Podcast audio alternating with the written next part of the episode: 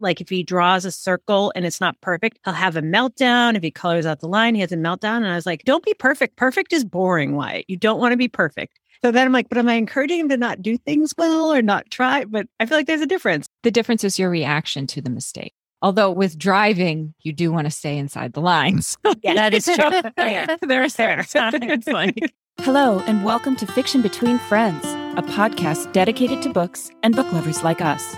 I'm Josephine Angelini. I'm Lauren Sanchez. I'm Alyssa Hilfinger. And I'm Aileen Calderon. We're four childhood friends from the suburbs of Massachusetts. We've always loved to read, almost as much as we love to talk to each other. We started this podcast as a way to celebrate how a really good book can come into your life and change it. So if you're looking for fun and engaging conversations about books, stick around. This is Fiction Between Friends, and we're glad you've joined us. Welcome back. This is season two, episode 12. I'm Josephine Angelini, and joining me are my dear friends Aileen Calderon, Hello. Lauren Sanchez, Hi there. and Alyssa Hilfinger. Hi. So, how's everyone doing? Mm. Lauren, were those pictures of prom tonight? Yes, Okay. it's cheaper. Every. Yeah, that's true. Wednesday So, and then like they have school time. tomorrow? Yeah, And a Wednesday. So then they still have Thursday and Friday. They all looked great they looked awesome. Sure. Yeah. and excited and happy. Yeah. Do you remember our prom? Yes. Doing Remember, the chicken dance. do you remember the doing the dance before the prom? What was that dance? Oh, the Grand March. Nobody Mhm. does that. Oh, Nobody so does that. weird. We, yeah, I, I don't understand. don't I I mean, it I was mean, a nice although idea. It is a nice idea, and it gives like a formality to it, right? It used to be more like an actual prom. Well, prom means promenade to walk. The like you're Right. to Yeah. walk Right. and march and show off what you're wearing. I don't know. Right. Wait, and our prom was the one that had the after party at the Y where they basically Yes. forced us to stay Mhm. up all night, right? Yeah. Right, Yeah, but was- now oh, that that's was all the sure. rage. Yeah. Schools do that. They they either do an after prom all night lock in or an after graduation all night lock in. I remember being exhausted. That's the only thing Yeah. I remember from that experience. I remember sitting in the hallway wanting to just take a nap. And I was sitting next to you. Sleep. But you remember we had sundaes first. Do you remember all of us standing outside having sundaes? We're standing. Oh yeah, the ice cream bar. Yeah, we had like Oh, oh, I my just god. remember being tired. We shared a Sun- well, we didn't share one, but we made our sundaes with each other, and then Oh, we did we? said, "Oh my god, you were wiped out too." That is true. And Yeah. then you had your hair in this Oh like God, the hair. not Lauren side, side ponytail. I know, just remember seeing. Let I me, was let like, me that- remind you.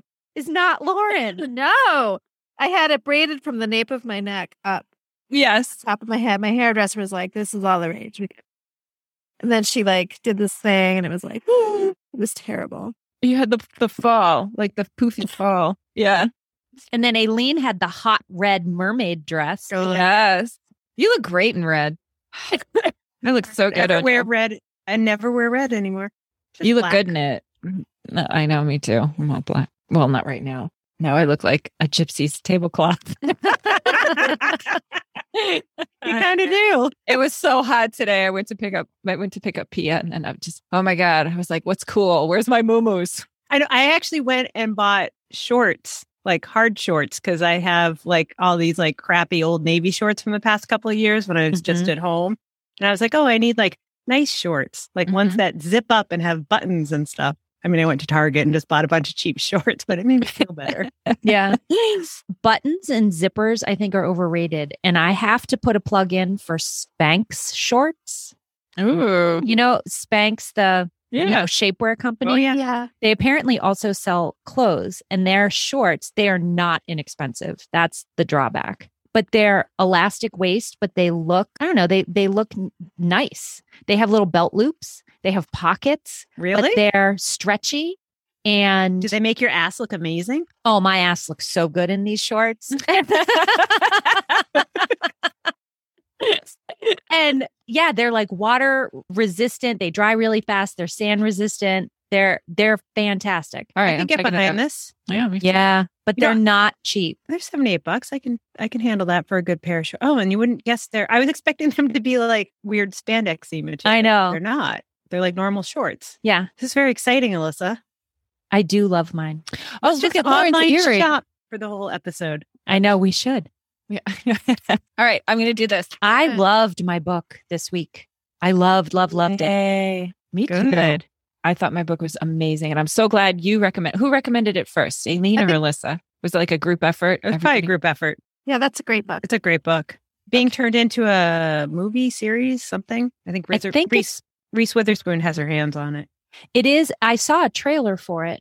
And is it movie theater movie or is it streaming movie? That I don't know, but I know it's a movie. don't oh, remember. I think it is going to the movie theaters because I was buying shoes and I saw a poster for it by the movie theater. So it's going to be there. That was one of the reasons why I read it recently was because I wanted to read it.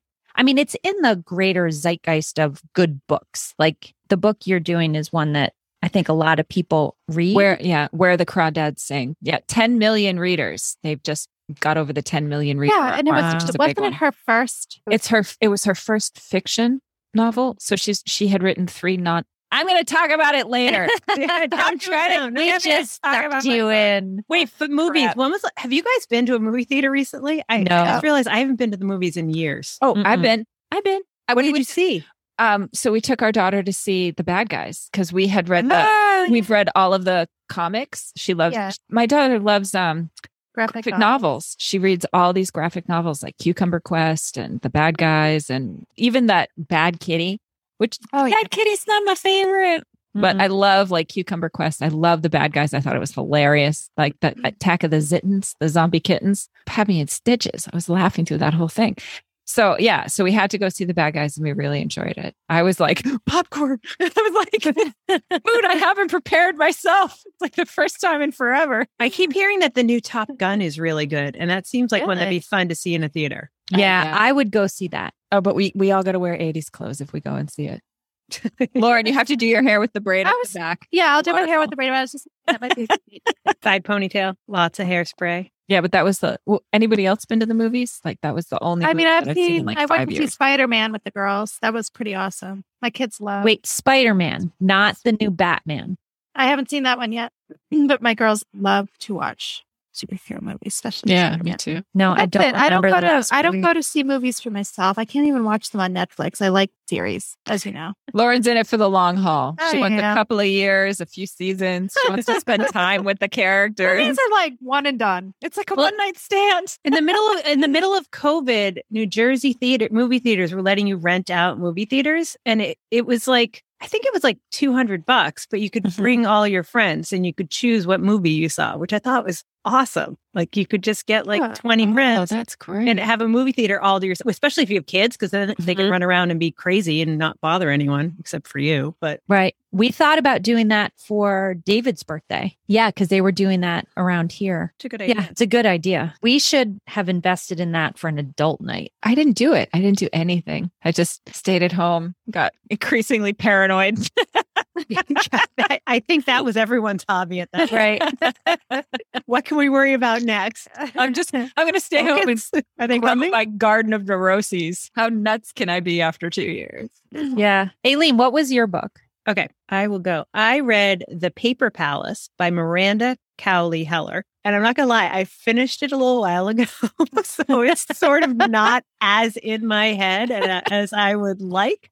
And I started reading it before we decided what we were going to do for this episode. And so the interesting thing about this book is I started reading it and I was like, oh, it's just like a light beach read. It's not going to be interesting to talk about. I don't know if it's a good podcast book. And then, oh my God, it had a turn. And I remember talking to you guys saying, like, I don't know, I really like this book, but I just think it's kind of fluffy and I don't know if mm-hmm. it's going to be any good. And then I got a few more pages in and I was like, holy shit. It's sitting So- on my bedstand. I have to read it. Oh, you have to read. Well, let me. What's it about? It is about this woman named Elle, who is 50 years old. She is married to Peter, um, has three kids, and the Paper Palace is her grandmother's cottage on Cape Cod, where she's gone her entire life. So it takes place, she's in her 50s, they're vacationing there. They're with her childhood best friend, Jonas, and his wife. Um, they're all hanging out there one night. And Jonas and Elle go and fuck outside the house while their families are inside hanging out. So starts off basically with a big bang, literally. Uh-huh.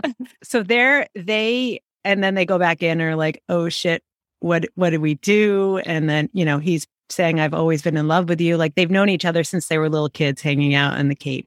So then it follows their and she's like, oh shit, like I I still love my husband. I don't I don't know what to do. And so you're sort of like, I get the gist of this, like unrequited love, like you've been in love forever. What are you gonna do about it? But then it goes back and it tells the story of them as kids and follows their childhoods. I don't I don't really want to give anything away, but there's basically there's an event that happens. Something really horrible starts happening to Elle, and she tell come when they're kids, and she confides in Jonas and tells him about it. And there's I don't, do I give it give it away? I feel like it's a major plot point, but it's also a book that's been out for a little while. Do it. Talk Do about it. it. I want to know what happens. Me but too. basically, she comes from a really screwed up family. Her mother has been married a few times. Her mother gets married to a guy who has this son named Conrad. And basically, Conrad starts coming into Elle's room every single night and molesting her. And it's the way it's handled is it's really disturbing. It's handled in a, she handles it, the author handles it really well, like the way that she talks about it and describes it. And it's still like kind of awful to read about, but it goes on like every summer. And then she finally tells Jonas. And then one day, Jonas, Conrad, and Elle are out on a sailboat and there's a storm. And basically, Conrad falls overboard and they just let him drown. And then they make it, it then it appears to be an accident to everyone else. They agree that they're never going to tell anyone about it. So that's when I was like, oh shit, this just took a really dark turn. Dun dun dun. Yeah. they have this really dark bond um, that ties them together. And then they kind of go their separate ways. Elle eventually meets her husband, Peter. One of the things that was interesting about the book, like, so the whole book is it's taking place, you know, present day on the Cape, but then it keeps flashing back to different points in their lives as their paths intersect and things that happen to them. But one thing that's interesting is like Ella's husband, Peter, is lovely. Like, there's a lot of times it's like, you know, the woman is married to this total douchebag, and you're like, you should leave him, go for the one. but her husband is just this really like loving father, loving husband. He's total sarcastic wise ass, has this like great rapport with her mother. Her mother's name is Wallace. Oh, cool. It's like a cool name. Her mother is a total character and a pain in the ass. So you're not really rooting for one over the other because Jonas, Peter is, I think, like a, he works in, he, he's like a reporter in finance or something weird like that. And Jonas is more of like an artist.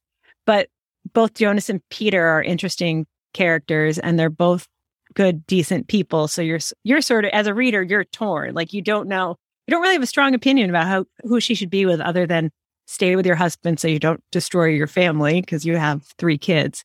So it just kind of follows their story that day in the on the Cape as they're both dealing with kind of the aftermath of what's happened between them and then looking back in their lives. Um, and at the end, she has to make a choice. I won't say what her choice is. I mean, it's it's well it's well written. It's an engrossing story. It just it, it- yeah, it got more complicated than I thought it was Mm. going to as Yeah. I started reading. Like it made it more interesting for me because there was more to the story than like who's she going to end up with. right. So like, How did you pick that book? How did you, how did that come across you? I think I think somebody was talking about it on social media or something. Like it's a fairly recent book. The author actually, it's her first book. She Huh. is a writer for. Um, she's been a writer for The Sopranos, Six Feet Under, The Wire, Oh, wow. Big Love. Like she was a writer, or sorry, she was senior vice president and head of drama series at HBO. So she was like a. Wow. Yeah. And then I guess she decided to write a book, and it's good. She's a good writer. What's her name again? uh, Miranda Cowley Heller. Um, and her her dialogue's really good. Like I said, the husband is a sarcastic wise ass. So like his exchanges with the mother are are great. Um, so this is Peter and Elle. Um, he's he's British, so he's just I think flown over from London to see her. This is while they're dating. Um, so this is Peter speaking. Elle, I've just flown across the Atlantic in a raging storm to see my beautiful girlfriend, who, for the record, I am sickeningly, utterly in love with. I'm exhausted. All I've eaten in the past 12 hours is a piece of moldy cheese, and my socks are wet. He sits down on my bed and pulls me onto his lap. Be nice. Ugh, you're right. I, I burrow my head into his chest. I should be glad you've cheer- cheered her up. I'm gl- I am glad. It's just been a shitty few days and I missed you. I know. That's why I'm here. He lies down on my ancient twin bed. His feet stick out two feet off the bottom. Hmm, he says. I may need to sleep in your mother's bed after all. I fucking hate you, Pete. I know all the women do. That's my particular charm. And I laugh despite myself. Um, so just Can you um read that again? But if he's from England, I want a British accent. I do not do accents. I don't sing and I don't do accents. So wait, Aileen. So he's is this multiple first person points of view? No, it's just hers. Elle, the main character. Oh, okay. They're- Why did they're- it sound like it was from his point of view for a second. Maybe I got my pronouns all mixed up. Well, and when he says her begs, they're talking about her mother because she's frustrated with her mother, and he's he's been like charming and endearing with her mother. Gotcha. Gotcha. I still want you to do the British accent. I, I don't care if it's your birthday. Maybe one night if you get me drunk enough, I'll do it. nice. Do you do accents? Who me? Yeah. Not well. Mine mine all sound some variation of Australian British. After I had lived in Scotland for a few months, five months or whatever, I could pull it off, but Really? Can you still? no, no, I can't. sure? Dying to hear you try though. I know, right? I'd have to warm up ahead of time. Ugh. Let it. Huck that loogie. Get yourself warmed up. Actually, I have to read at church on Sunday in Spanish. Oh, that's cool. I got to practice that. Nice. Um, yeah. So this book, I liked. it. It's like a, yeah, I guess like we were saying, it's like an intense beach read, and it feels like a book that's probably going to get made into a limited series or Yeah. That's this funny thought. Like you're at Barnes Noble and you're like, I'm looking for a beach read, and you're like, oh, there, there's a section over there, and that's beach read. So, um, Lauren, what did you read? I read Mr. Wrong Number. as you speak directly into your mic at all times. I read. I read Mr. Wrong Number by uh by Lynn Painter. Lynn Painter. And it's a rom com. And I thought a lot about I compared this book a lot to the Ex Talk while I read it because well, before I say anything else, if Aileen Martin read or wrote any book, this would be the book. Re- really? I know how I feel about that. Yeah, because I can I could really feel your voice in this one. So this book is about a woman who's basically just a mess. And she she said you would I'm with you. I'm book, with you. Not that it's about you. she breaks up with her boyfriend in Chicago. She lived there for like about two years, and she burnt. She is. This reminds me of Aileen very much right here because we burned her notebooks the last day of school one year in our Mm, yeah. bathtub. Mhm. It was very bad, very bad. Yeah. And this Don't girl ever do burnt- that. Don't do that. I tell my girls all the time, never burn shit in the tub. Bad idea. Terrible idea. Big mistake. Marla will be pissed, and you'll be lucky you don't burn the house down. oh my god. Anyway, so she burns her ha- her apartment building down in Chicago. Which- Why is this funny to me? I don't know why I'm laughing so because, it's, it's because it's a comedy. Because I And, can uh, picture Aileen doing it. right. So she burns it down because she's burning the love letters from her ex. So she has nowhere to go. She ends up moving. Okay, get this. I had no idea. I had no idea where this where she moved for the longest time. I'm flipping through the book. I'm like, where the hell does she live? Omaha. I'm like, who moves to Omaha? Okay. Me, apparently. Moves to moves in with her brother in her hometown city of Omaha. And this book is basically one of those she's going to fall in love with the older brother's best friend trope, you know. So her, by the way, her name is Olivia, aka Libby Marshall, and his name is Colin Beck, and her brother's name is Jack. And there's other people involved in the story as well. But these are the three main characters. And very soon after she Wait, like I said, what, there are other what? people involved. There are other I'm just not going to go there. There's some guy at the deli. That's too much information. uh, Sorry. that's okay. So she receives a she. You know, have you ever received a the wrong like a, a message from the wrong number on your phone? Yes. Okay. Well, she gets one from this guy, or she assumes to be a guy. I actually, I actually took notes. Who are you? I know. Channel, channeling Alyssa. Hold on, hold on. Of course, the Well first, done. the first one that we need. She's like, I took notes, but I lost it. My dog, the dog ate them.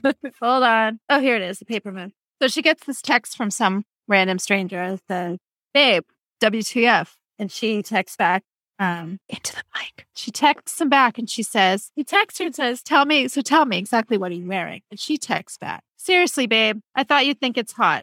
They start texting back and forth. Like she she names him um, Mr. Wrong Number and he calls her Miss Miss Dial. And it turns Oh, out cute. yeah, and they talk about all kinds of things from like help me out of here at work to tell me your favorite kind of sex and they Like they full on sexting or just friendly? no no no they keep it clean they keep clean they do talk Oh. about that. She's like I'll block you the, sec- the second you ask for a, a nude, but it turns out that this guy is her brother's best friend who's in the apartment. She's, come on.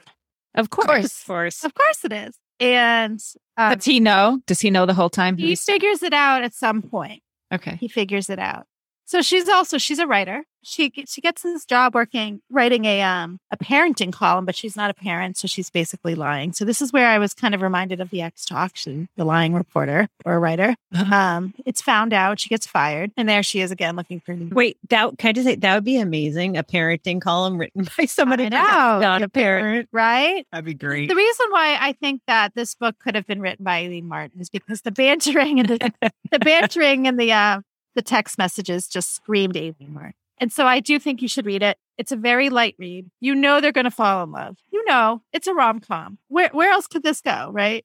But great dialogue. Yeah. Great dialogue. It's the process of getting to that point. There could have been more sex. I would have been happier, but it was a cute story overall. You know they end up together. I'm I'm going to spoil it for everybody, but they everybody knows it's going to end. They have to end up always- Yeah. What what would you do? do. Yeah. Yeah. I mean, would you write a book about two people who didn't end up together? It's like, like So we have Well, we have that- intense speech reads, and then we have next one. But did, do you remember Circle of Friends? Yes. And they made that into a movie and they changed the ending in the movie where the characters get together because in the book they don't. Oh. And I remember reading the book and being really satisfied that at the end they don't get together and it seemed much more realistic where it was these two people who, you know, had to navigate their social world after having this attempted relationship. I also really liked that was Minnie Driver in the movie. I really Oh yeah, I do remember that. I can read. I actually have a little bit of text here to read. to you. okay, yeah, I feel like you owe us that, Lauren. I'm I'm not reading I the sex. I am not reading the sexy. my debut novel. Mr. Wrong Number. I've been in a meeting with a woman for 35 minutes and she has no idea that there is a hair on her chin. How do you know it's pear? Because it looks like those slippery canned pears. It could be something gross. Maybe she puked up her lunch just before your meeting and that's a chunk. and he says, ignoring that, what do I do though? Do I say something? So basically, that just screams Aileen Martin. It's a chunk. yeah, I, I I'm with you. I'm with you. I can see that. yeah, that tracks. and also that flirty banter. She's talking about Yeah. barf and like, Yeah. So of course, Aileen style flirting. Of course, so parallel to this, it is a book told by from different perspectives. So Colin does actually tell from his perspective at some point, book two. But you know, it's the older brother. They end up sleeping together. She ends older brother's out- friend, not the older brother. brother's friend. Yeah, that's a Oh, different. yes. Let me clarify. Clarify. Flowers in the attic. Attic. I was just about to say that, Alyssa. So they do end up together, and so he knows that he who he is. He's Mr. Misdial, Mr. Wrong Number, but she still doesn't realize that he's who he is. You know what I mean? Yeah. She, And, the uh, woman's always then- the last to know. Yeah. And then she eventually does find out. And of course, the shit hits the fan, but they end up together. So, Right. It's very you've got mail. Yeah, Is it third you go. person, first person from her perspective? it's first person from each of their perspectives. It alternates. I like that. I like when Yeah. books alternate perspectives. I like They multiple all- first. They all do it now. Everybody Yeah. switch perspectives and going back and forward in time and jumping all over the place. It's very cinematic. It's like this is the way, and people's storytelling language has sort of moved more towards filmmaking, which is very Yeah, I agree with it- that. well, it's moved more towards small screen, not big screen. So third person would be a film, but small screen like TV shows, intimate TV shows, that would be like multiple first person points of view because that's I how they're filmed. I I read, some- I read something recently too that said people's like authors' writing style. I think it was influenced by TV Yeah. and just a note, but the notion of having cliffhangers at the end of chapters to Yep. keep writers, to keep readers reading, which I thought was so interesting because I had never thought of like, I guess, modern culture hmm. impacting the way people write. But yeah, Oh, the cliffhanger. Yep. That's It the- wasn't. It wasn't mm-hmm. what I wanted to read for Josie, but I, why for me. this is about writing. Oh. I, I get the Gone now. chunk of pear. you get puke pair. So this is for Josie. This is her part right here. Oh, goody. But the writing today, remember she's a writer. The writing, oh, how amazing the writing felt. Experienced what could only be called a buzz whenever I was creating a new piece. Whether it was an article on diapers, done that, or a words of my heart short story, I was alive and thrumming and filled with an indescribable electric verve as I worked to put it all together. I assumed when I was creating that my brain pumped out the same juices as a runner's high, and it made me a word junkie press the feeder bar with the voracious appetite of a freshly trained lab rat. I liked that. Yeah, I like it too. It's very apt. And then you go, shit, what are we going to write next? Ah, You wait, Josie, you just finished a book, right? I did. And Albert read it. He said he really liked it. So, I was Just- yay. yeah. Does he came out does he ever not like it? there are books that he likes more than others. Like you, you get to a certain point and you're sort of not waiting for anyone to like or not like your book. You're just you're you're waiting to see if the story works, if there are huge holes in it. So you're you're sort of waiting on them to get through it. And uh, you know, after you've written like 20 books, it's sort of you're like, oh, ah, you know, if he likes it, he doesn't like it. Who cares? I'm just going to write another. But it it's it is gratifying when he says this one I particularly liked. Like this is more my style. This was this book spoke to me more. And because there are definitely books that I've written where he's like, no, it's good. It's just not necessarily for me. And I understand that. Mm, but nice this way to this say book, yeah, uh, this book is more definitely more him. And I I just finished all of his notes on it. I have one more scene to write because I realized that there is a scene at the end that I got to f- fix and or write because I haven't written it yet. I do that though. I go like, and I'm done. I'm done with the book. Like I I jump out of books really quickly and I don't give the reader any time to wind down. I don't I don't do denouements very well. I just kind of go, and I'm finished. But uh, do anything to celebrate when you finish a book? no, we didn't this time. Um, you know, usually we'll we'll do a little something. I mean, we'll probably when I finish the notes in a couple of days, we'll probably go out to dinner or do something like that. But it just becomes a part of your. Hey, I finished a book. Hey, good for you, kid. You know, it feels good for me. Like I have like a like a little celebration. I feel much lighter. I feel much Mm. more less preoccupied with something. Like I had an idea. It kind of feels like you know when you're like waiting to say something and then you say it and you're like, ah, okay. But now I can just listen to the, the rest of the conversation because I said what I need to say. That's kind of what it feels like for me. But no, it came out good. I'm really happy with the book. I liked it a lot. Can you say which book it is? Yeah, it's um Outcasts. So it's book six in the Starcrossed series. So, how long will it take to go from now to when I get to order it from Amazon to have it delivered? Well, the books are going to be, we decided to do all of the Starcrossed books to put them out one right after the other, two a year before we did my big fantasy series, the um, Vault of Souls series. So it's going to be, Scions comes out in October. And then six months after that, it's going to be Timeless. Then six months after that, it's going to be the book I just finished, was just Outcast. Then six months after that, it's going to be Endless, which is the final book in Starcrossed. Oh, yeah. It's Nomer. It- what do you mean? Endless? I know, exactly. And, but it's not. Right. but I got to get the double S's in Starcrossed, Dreamless, Goddess, Outcasts. Alyssa, let's talk about your book. My book, I read The Seven Husbands of Evelyn Hugo by Taylor Jenkins Reid. Um, did you read it? Yeah. Yeah. I've read all of her books. So and and you had mentioned this book and when you were talking about one of her Taylor Jenkins Reid's other books that you had read. And I- probably. Well, yeah, I remember um in February on the trip that I went on, one of the students was reading this book and they and then passed it on to somebody else who was reading it and it started making the rounds. And so when I see smart, funny women reading books, I take notice and Mhm. I then wanted to read it. And then when you mentioned it, I was like, okay, definitely. I had no idea what it was about, no idea what to expect.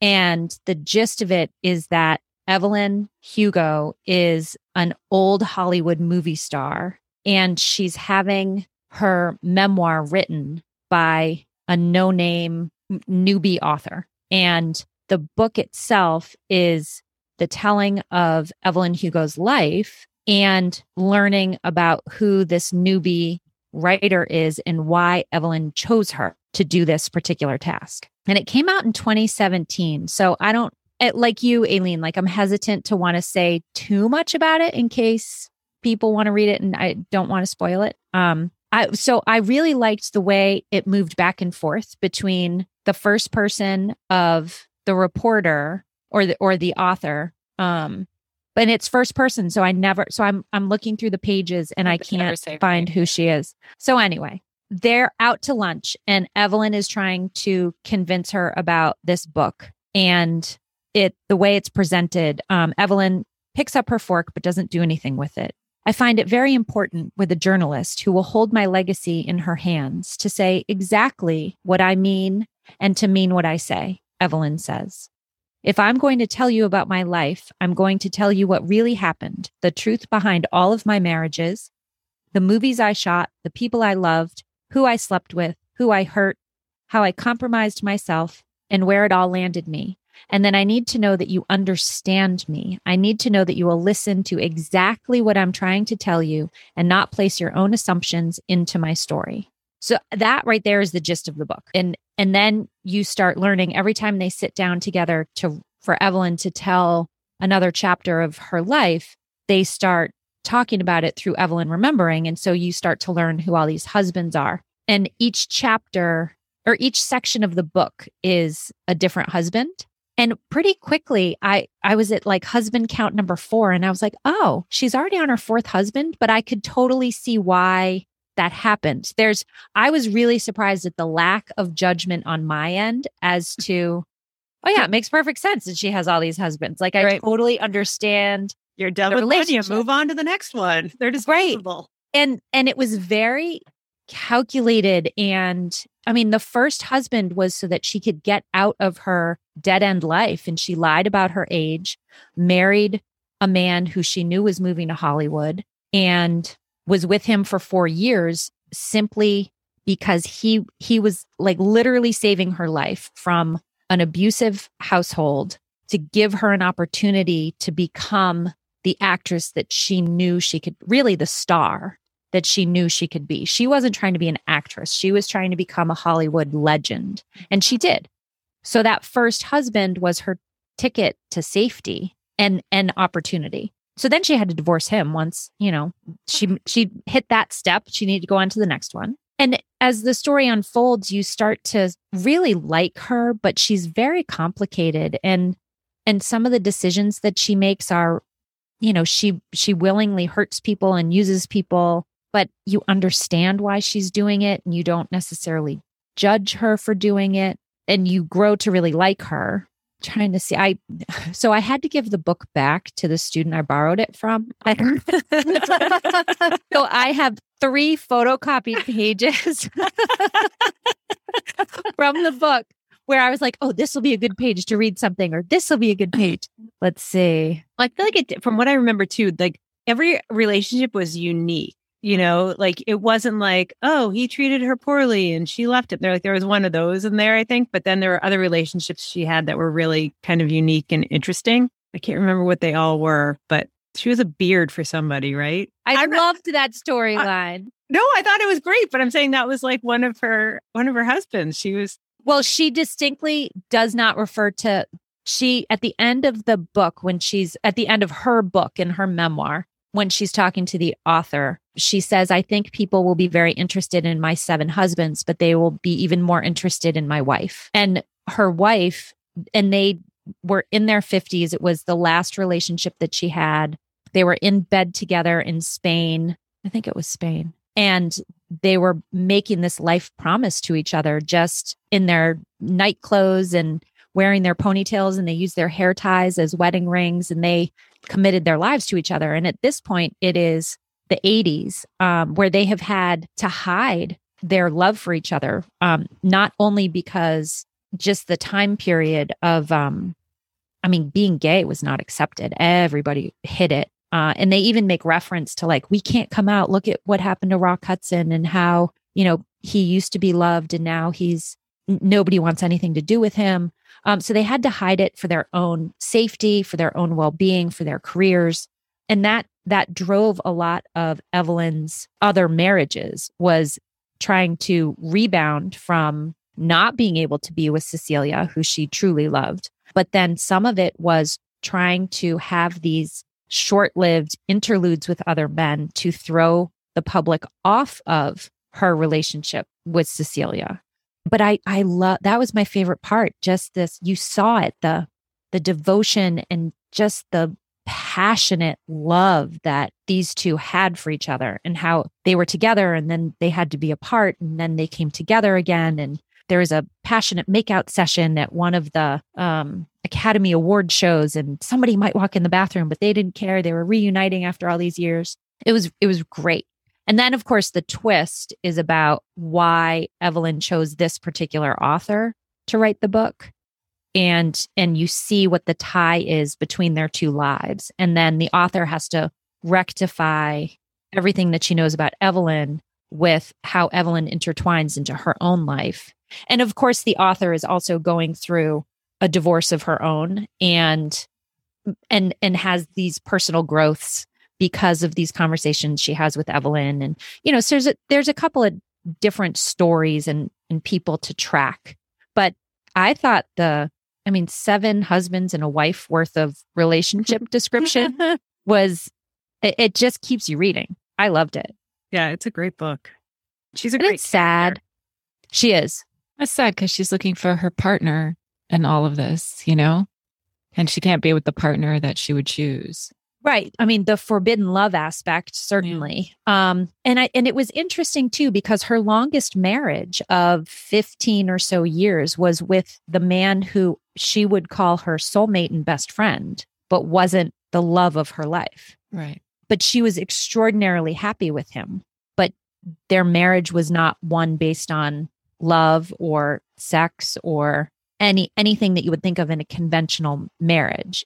They truly were best friends Yeah. and soulmates, which also was another fabulous relationship to read about. So this is basically this whole book is just a breakdown of adult relationships, you know, like what how do you partner up with people? Really. It's not That- about the divorces. It's more about how an individual can relate in so many different ways on an adult level with another person. In for some of the relationships, yes, and then other relationships were definitely transactions.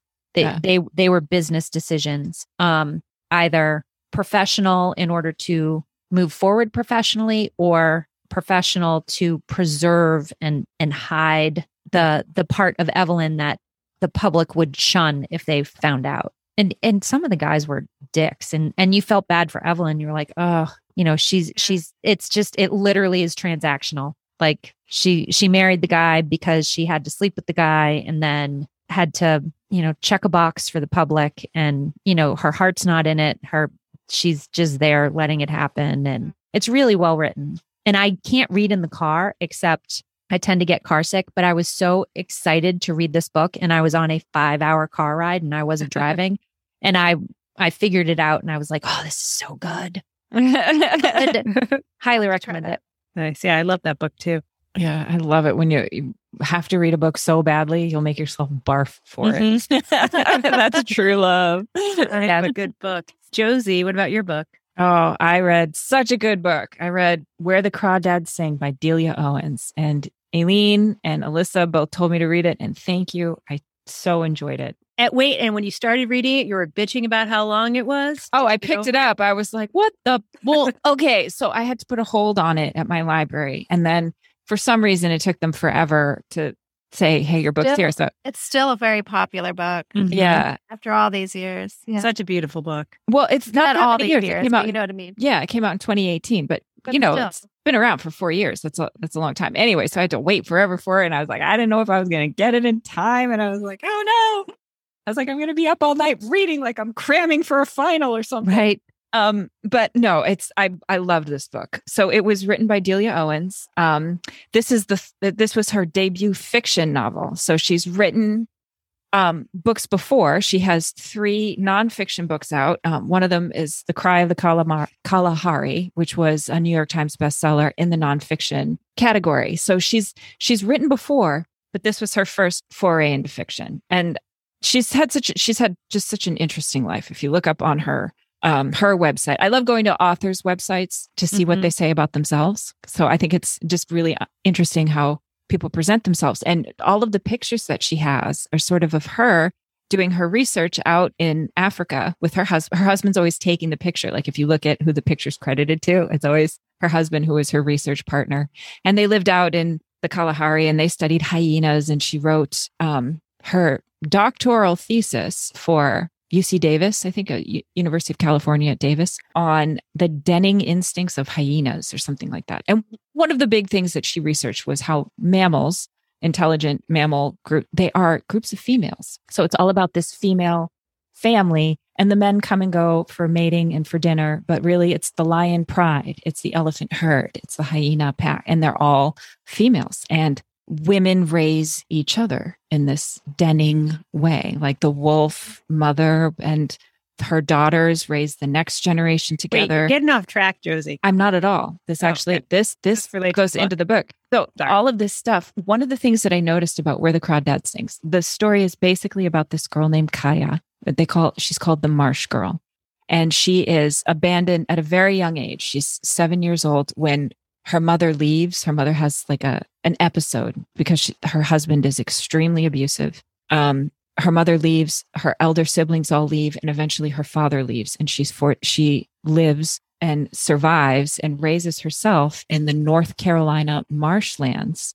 So it's not the swamp, it's marshlands in North Carolina. This starts it the book starts in 1952 and it goes up to 1970 and it's told third person dual perspective. So we have an event that happens, a murder that happens that right at the beginning of the book, this guy named Chase is killed. And the Marsh girl is the suspect. She's like the only suspect that they ever really have for it, even though they can't even prove that he was murdered. His body is found. So we go from that event in 1969, but it starts, the book starts with basically her family all leaving her and why they leave her and how they leave her to fend for herself out in the middle of this marshland. And um, the whole beginning of the book that starts in 1952, the beginning of the book is very much this meditation on loneliness.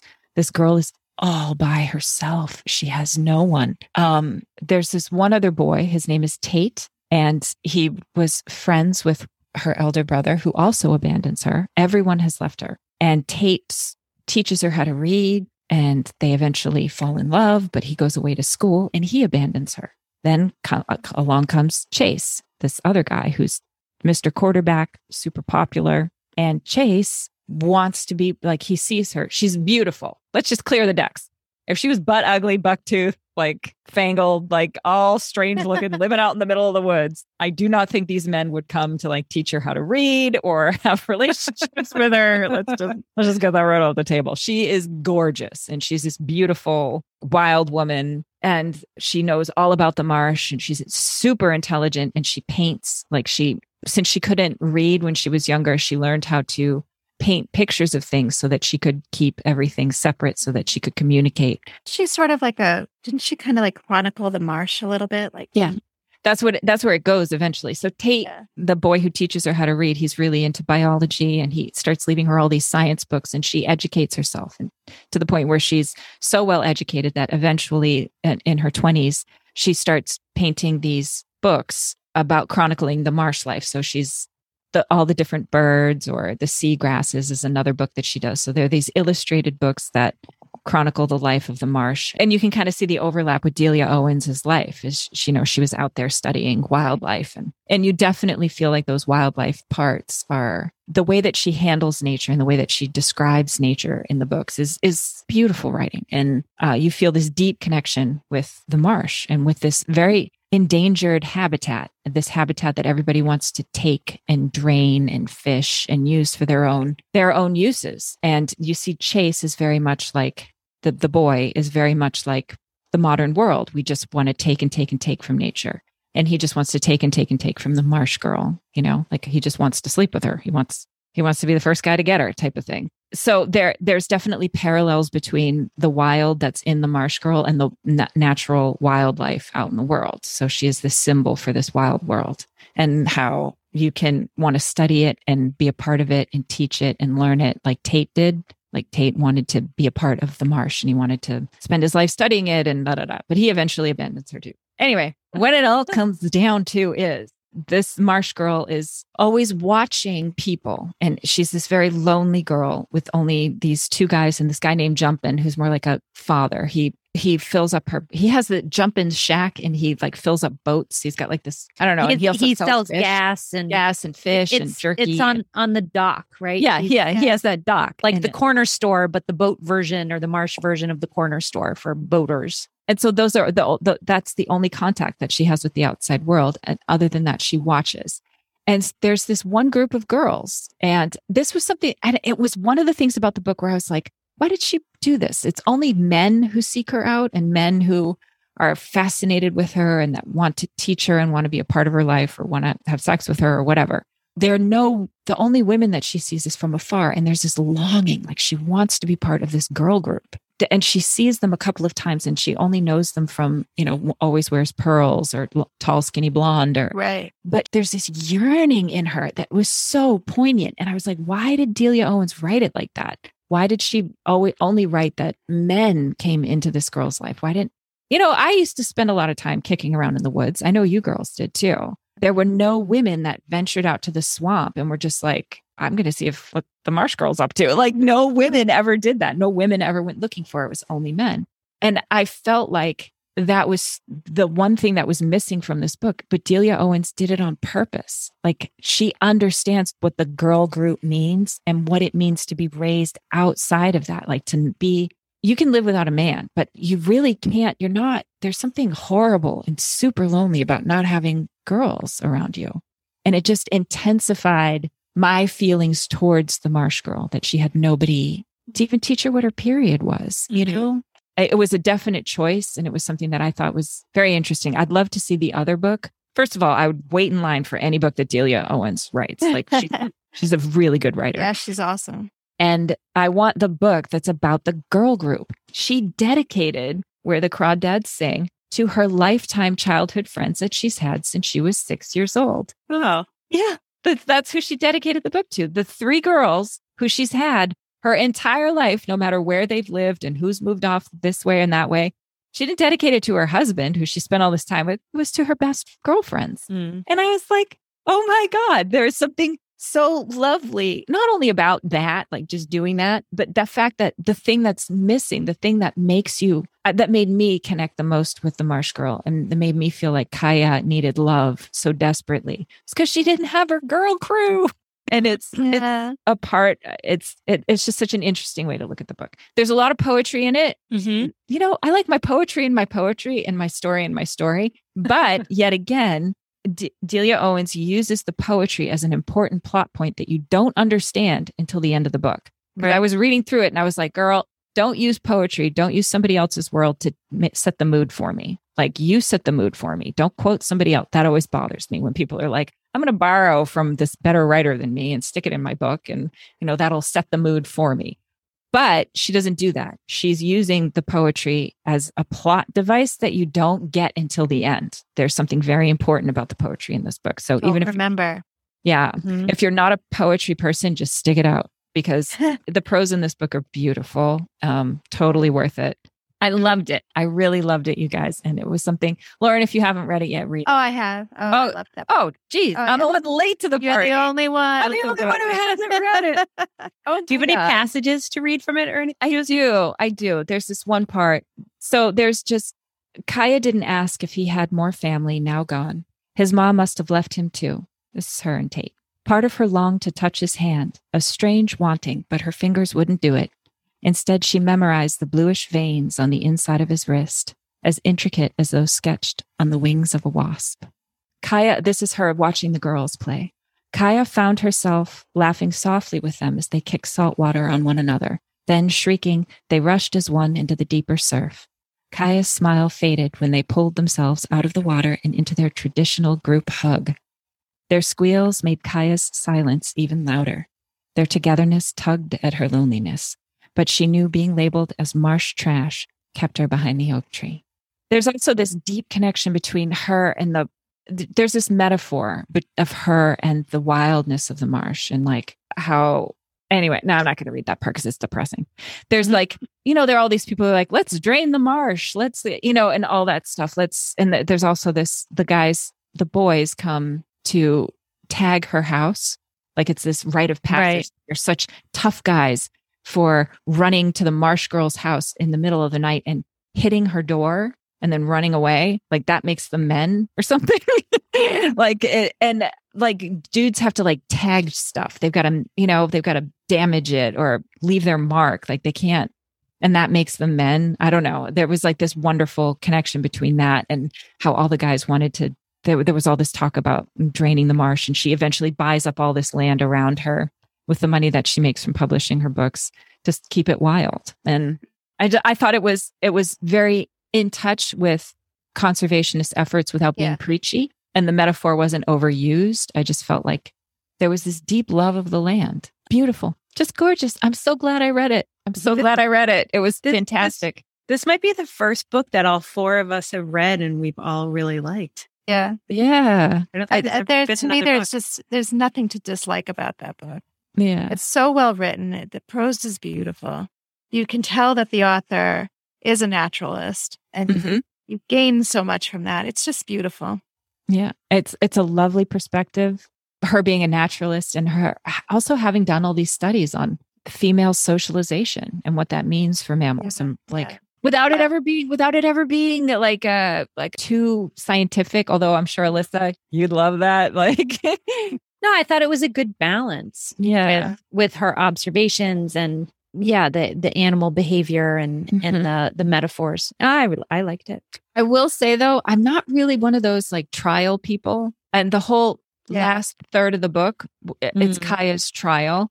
I thought she broke it up well. She didn't spend too much time um like in the courtroom. Hear ye, hear ye. And like, let's hear the evidence. Like they kind of she sort of pushes through that very quickly, which I appreciate because I'm not one of those like pelican brief loving people who like I want a courtroom drama. I can't even watch those TV shows. Like they're just not for me, you know? Right. Um, but You can't handle the truth. you can't handle it exactly. those aren't my those aren't my favorite movies, or those aren't my favorite stories. But it's only like the back third of the book is that uh, a little bit of that. But I think she balances it well with what Kaya's going on outside of the trial. So yeah, a little bit of everything in this here book, and I'm not going to tell you how it ends. Mm-hmm. Anyway, mm. I loved it. All right. It'll be a good movie. I know. I know. I was It looking at, better be a good ruin it. movie. I don't want. Yeah, if it's ruined for me, I'm not going to be happy. but it can never ruin it. The book is always the book. I You know, see the movie. here's the thing even if the, the like the movie isn't as good as the book the the book never goes away it's like the book is still True. there you know You're right. get- You can go put the book back in your head after the movie if you need to. yeah Again.